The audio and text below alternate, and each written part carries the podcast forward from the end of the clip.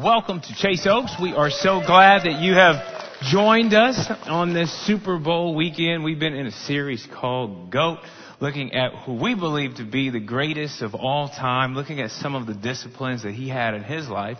And here's the thesis for this series. The idea is, if we really want to have a great life, if we were to copy and paste the disciplines in Jesus' life into ours, well, then we would actually find ourselves stepping into greatness. Now, over the past couple of weeks, we looked at one of the disciplines that Jesus had was really being in community. Also, one that really stuck out to me was this whole idea of having this practice of solitude, pausing our lives long enough to really hear from God. Like, even if you find yourself watching or in the building and you're not a Christian, maybe your friend invited you to service this weekend.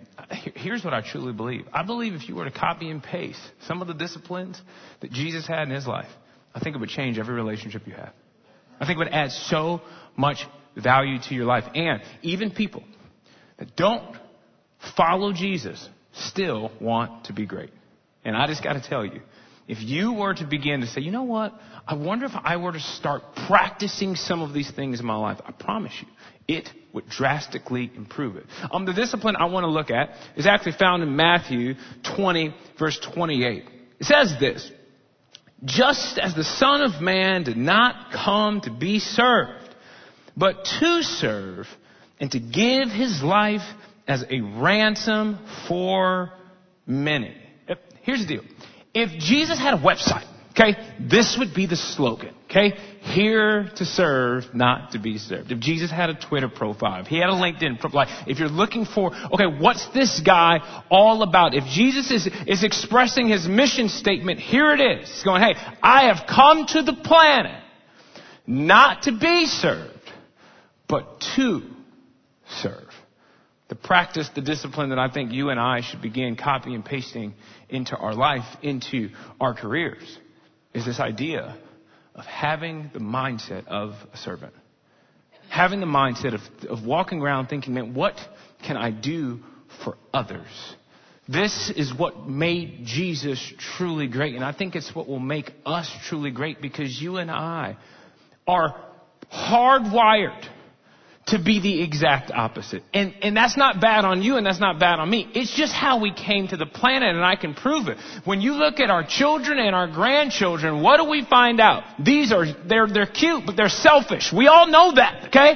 These are selfish little human beings who wake up every single day thinking about what's in it for me. My son woke up on a Saturday a couple weekends ago. He comes in my room and goes, "Hey, Dad, what am I doing today?" I went, "I don't know what you're doing today, okay? Like, that's your life, man. Make a decision about what you are going to do today. I know what I'm going to do today," but there was no, hey, what are we going to do? It's like, no, what am I going to do?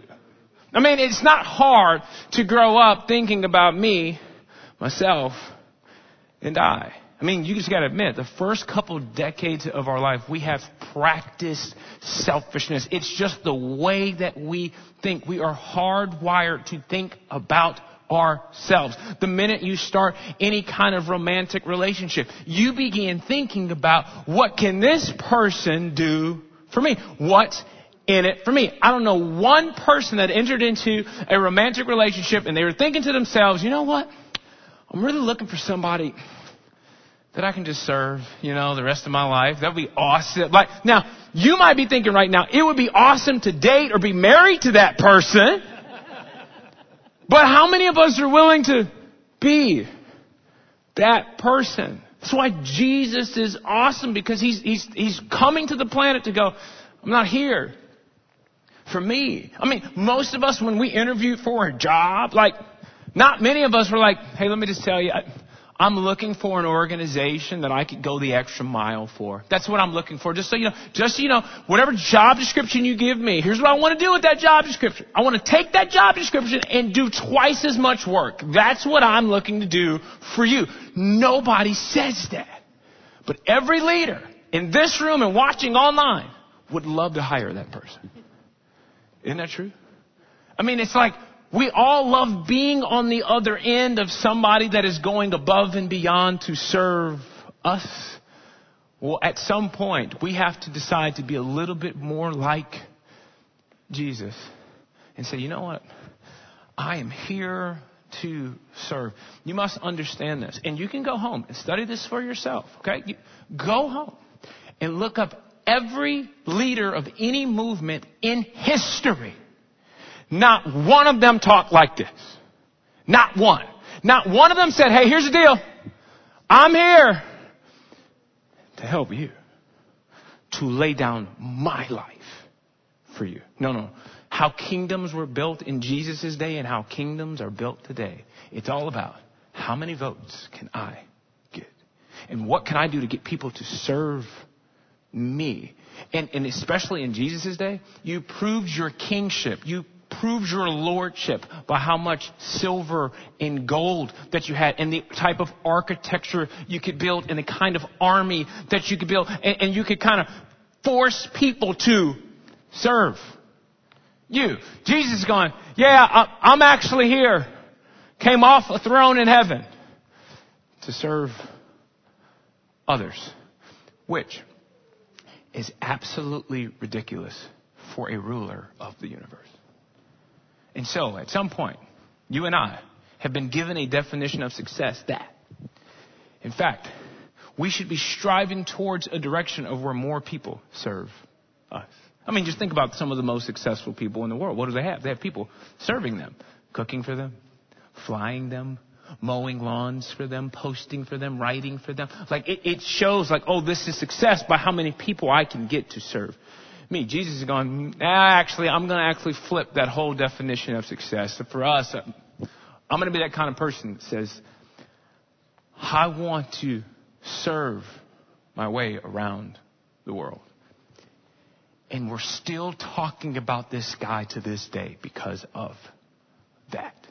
And I don't think there's any greater illustration of Jesus truly illustrating this whole idea of servanthood besides what we see in the Last Supper.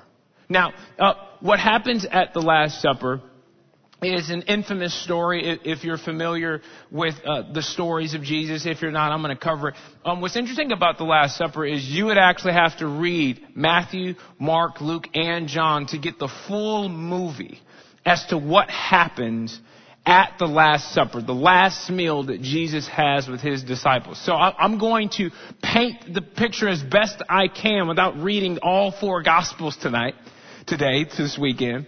And I want to make sure that you get a grand understanding of what it looks like for Jesus to truly serve the people that are following him.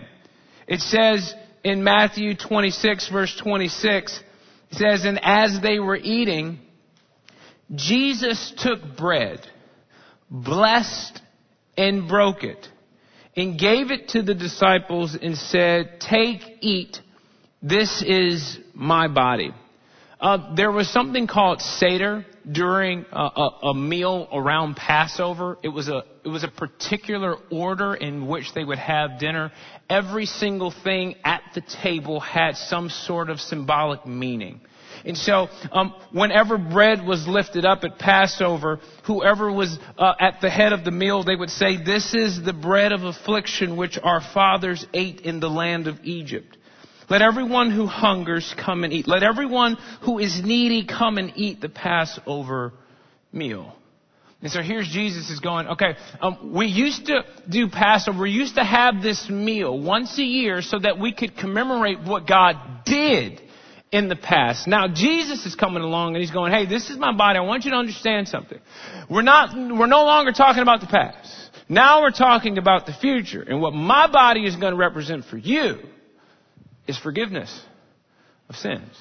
Like something you absolutely do not deserve is what you're going to get when you remember this exact meal. So from now on, when you have this meal, I want you to think about that. Matthew 26, verse 27, it says, then he took the cup, gave thanks, and gave it to them, saying, drink from it, all of you, for this is my blood of the new covenant, which is shed for many for the remission of sins.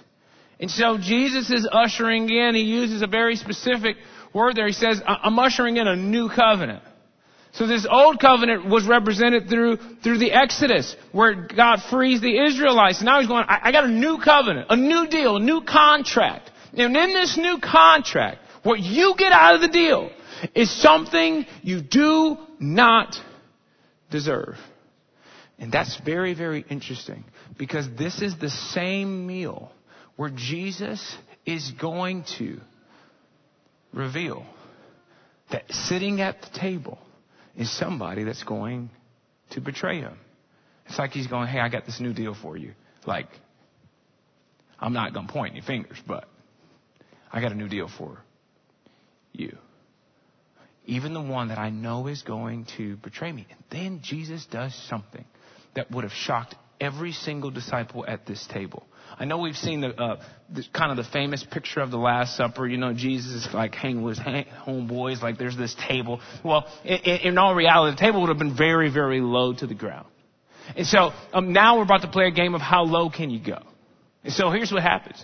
Jesus bends down and starts washing their feet, which I'm not a feet guy. Okay, like me and feet, like I'm glad I got them. But like, here's the deal. Like, feet are gross to me. I played basketball my whole life. Like my feet look like the United Nations. Just a bunch of colors. Okay. Like I'm just telling you, like I don't like feet gross me out. It's just a meat thing. Like Jeff wore some amazing shoes last week, and I didn't think I could respect a human being more, but like when I saw his shoes, I'm like, I appreciate that, because like that's how much I love shoes, because they cover people's feet. Now, in this day and age, like I think feet are nasty today, but back then it was very normal for their feet, like they're walking on dirt roads every single day.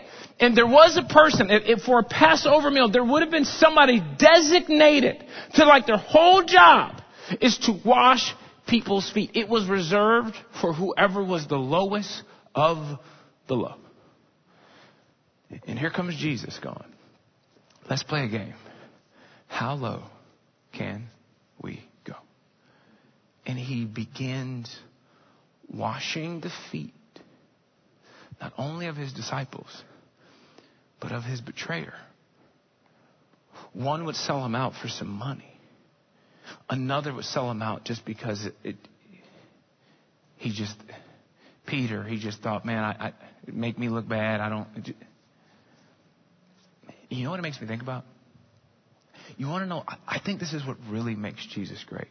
The reason I think that this is what makes Jesus really great is because I think you and I, we have people that we don't mind serving. You know, like some of the people that we're related to, like, I don't mind serving them.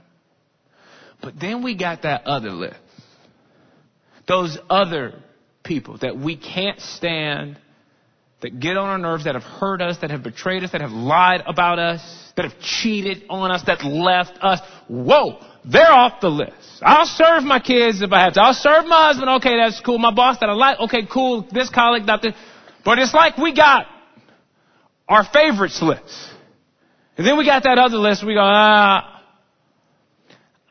don't know about that. And it's amazing. That's why Jesus says in John 13:14, he says, now that I, your Lord and teacher, have washed your feet, you should wash one another's feet. I have set you an example that you should do as I have done for you. I know that there's somebody in your life you'd rather not serve. But what makes Jesus great is he's going, I'm going to treat Judas the same way I'm going to treat Matthew. I'm going to treat Peter the same way I treat James. Like, I'm going to serve them all. I'm going to treat them the same.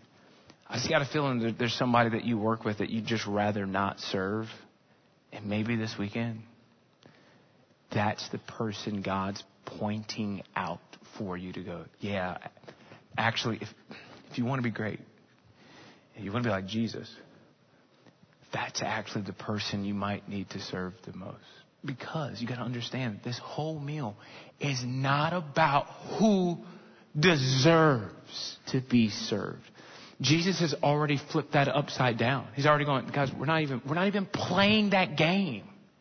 No, like, if you want to be one of my disciples, you really want to be great. Anybody can serve somebody they like.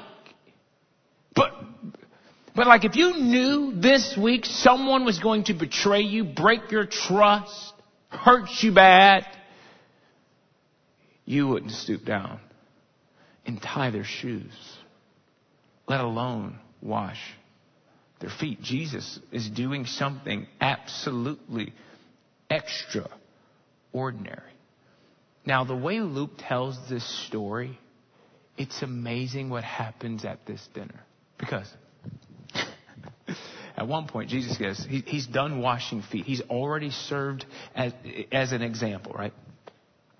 And then he goes, hey, I ain't going to say no names, but one of you is going to betray me. Now, here's what's interesting. Scripture says, one by one, the disciples said, Lord, is it me? So you got, oh, Lord, is it me? Lord, is it me? Lord, is it me? Lord, is it me? Which is interesting if Jesus went, nope, not you. Mm-mm, next one. Nope, not you. And like just waiting for Judas. Like notice nobody said, Lord, is it Judas? Like nobody's like trying to rat him out. They're all going, well, is it me? And then Luke tells us, this is what happened. This is the last dinner Jesus is having on the planet before he's crucified. And Luke tells us this happened. A dispute also arose among them as to which of them was to be regarded as the greatest. Can you believe that? Jesus is going, hey, one of them's going to betray me.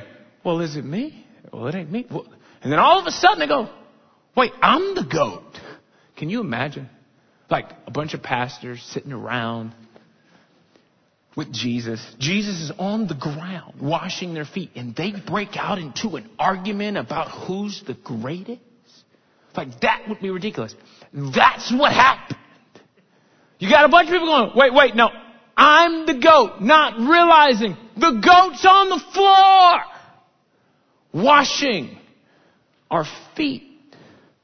And then Luke tells us this. This is how Jesus responds to this argument about who the goat is. He says in Luke 22, verse 25, he says, hey, the kings of the Gentiles, these are people that in Scripture don't have a relationship with God. This is how people who don't have a relationship with God, this is how they would act. He says the kings of the Gentiles exercise lordship over them, and those in authority over them are called benefactors.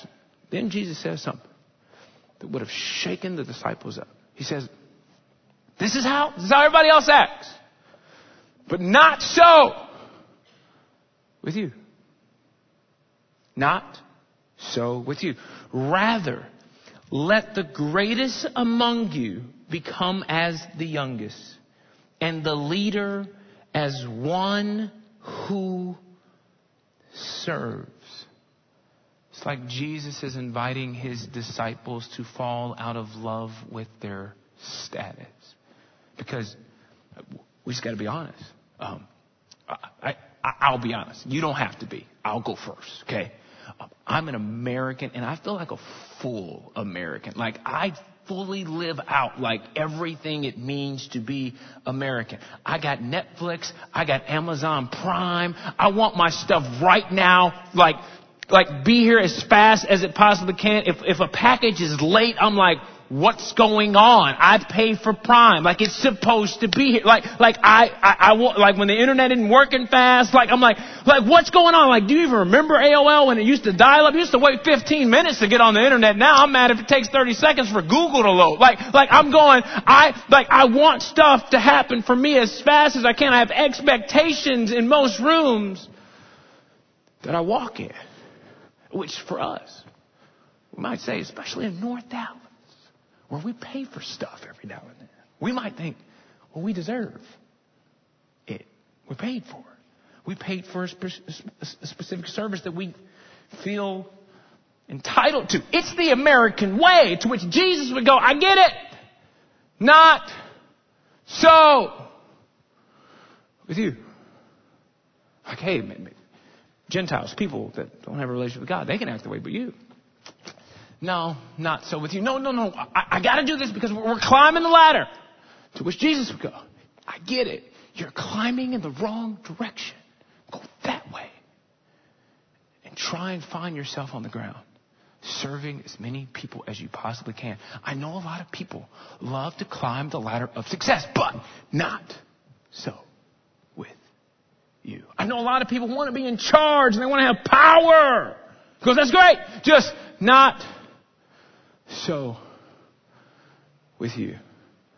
And I think any person that begins to have a lot of success has to deal with this in their heart. To go, let me tell you why I've been given status. Let me tell you why I've been given resources. Let me tell you why I've been given any amount of success. It's to leverage it to serve other people. So if you're a leader in this room and you're in charge to serve, not to be served. What's interesting is, this is the second time the disciples are having a goat discussion. It's like they keep doing it. And this one, it's amazing. Matthew 20, verse 17. It says, now Jesus was going up to Jerusalem. On the way, he took the 12 aside and said to them, we're going up to Jerusalem, and the Son of Man will be delivered over to the chief priests and teachers of the law. They will condemn him to death. And we'll hand him over to the Gentiles to be mocked and flogged and crucified. On the third day, he will be raised to life. Jesus predicts his death, burial, and resurrection to his best friends. He goes, guys, where we're headed, I'm about to die. Here's what happens next. It says, then the mother of Zebedee's sons came to Jesus with her sons, kneeling down, asked a favor of him. Jesus says, what is it you want? Gotta love Jesus. Okay, then she says, grant that one of these two sons of mine may sit at your right and the other on the left in your kingdom. Jesus just told you he would be mocked, flogged, and crucified. And you respond with, so, glad you about to die. Listen, since you're going to die, I need to know, my sons, I know you're about to go through a lot, but my sons, like, can't you just see this is like the soccer mom asking the coach for more playing time? You know what I'm saying? It's just like, hey, I just need to know, since something about to happen to you, I need to know what's going to happen with my boys, and like, what is going on here? Like, you didn't read the room. It's like they're changing the conversation. Have you ever had a conversation with a conversation narcissist? It's a person that continues to make the conversation about them. Sometimes they're asking you how you're doing just so they can tell you how they're doing. You know what I'm saying? That's the disciples in this moment. Hey, guys, about to die. Yeah, that's cool. Listen, since we're talking about greatness, I need to figure out where I'm going to be in this whole thing. And then Scripture says when the 10 heard about this, they were indignant with the two brothers. Well, you should be indignant with the mom, but they're family, so they're trying to figure this out. And then, this is the setup for Jesus' mission statement. Jesus called them together. And he says, hey, the rulers of the Gentiles, they like to lord authority over them. And their high officials exercise authority over them. Not so with you. Instead, whoever wants to become great among you must be your servant. And whoever wants to be first must be your slave, just as the Son of Man did not come to be served, but to serve and to give his life as a ransom for many. Now you know the backstory of Jesus' mission statement. It was an argument, a debate about, hey, who's great? Like, we can have debates all day about who's the goat of anything. Jesus is going, let me just settle the debate for you. You want to see who the greatest is? You're looking for the person who is serving the most. So this weekend, I got a couple questions for you. Number one, who do you need to serve? I think you got some options. Your spouse. And if you got in a fight on the way here, it's going to be tough, but here we are. Your kids. Maybe your neighbors. Maybe your boss. Maybe your church. I mean, who's the person like? Who's the person like since I started talking, you're going, anybody but them? Because now you got to answer the second question. It's not just who do you need to serve? Who do you want to serve the least? Who's that person? Who's that group? Perhaps it's the same group I just listed. Your spouse, your kids, your neighbors, your boss, maybe your church. But I think if we really want to have a great life, it's a game of how low can you go. And it's walking into every room, every Zoom, every living room, every office, and going like, I know I feel some type of way about this organization. I feel some type of way about this family. I feel some type of way about this neighborhood or this class. And it's still walking in and going, even though you don't deserve me to serve you,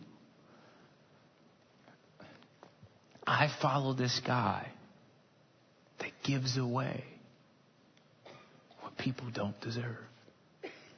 And that's why we're still talking about him. Thousands of years later.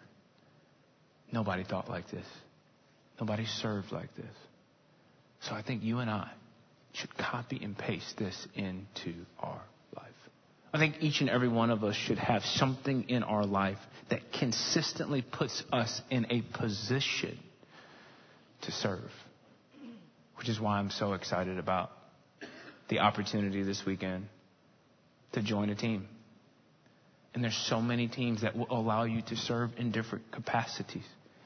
And you can go on the app and you can do it online. You can fill out the card you were given if you're here live. There's a hub where you can, maybe you don't know exactly where you think you should serve or where your giftings might be. Well, there's somebody that can help you figure that out. You might be, okay, can I serve in the children's ministry? Maybe you're one of those people, you're like, I like kids in doses, but like long term, I don't know that But at some point, I think each and every one of us has to enter in our hearts. Man, Lord, who is it that you're calling me to serve? On a micro level, personally, maybe organizationally, to say, man, maybe it's an outreach team. Maybe it's a production team. Maybe it's a student ministry team. There's all kinds of teams that you can join. But I think it's important that each and every one of us has something in our life that keeps us low. That keeps us from, dare I say, becoming a little bit too American. Because sometimes you can go, man, we got it good. To which Jesus would go, I'm glad you got it good.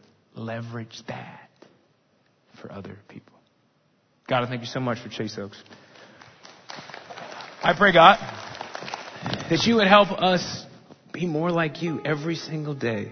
God, would you reveal to us who we should serve?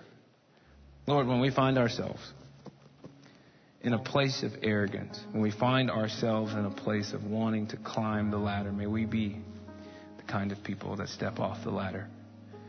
May we play the game of how low can we go.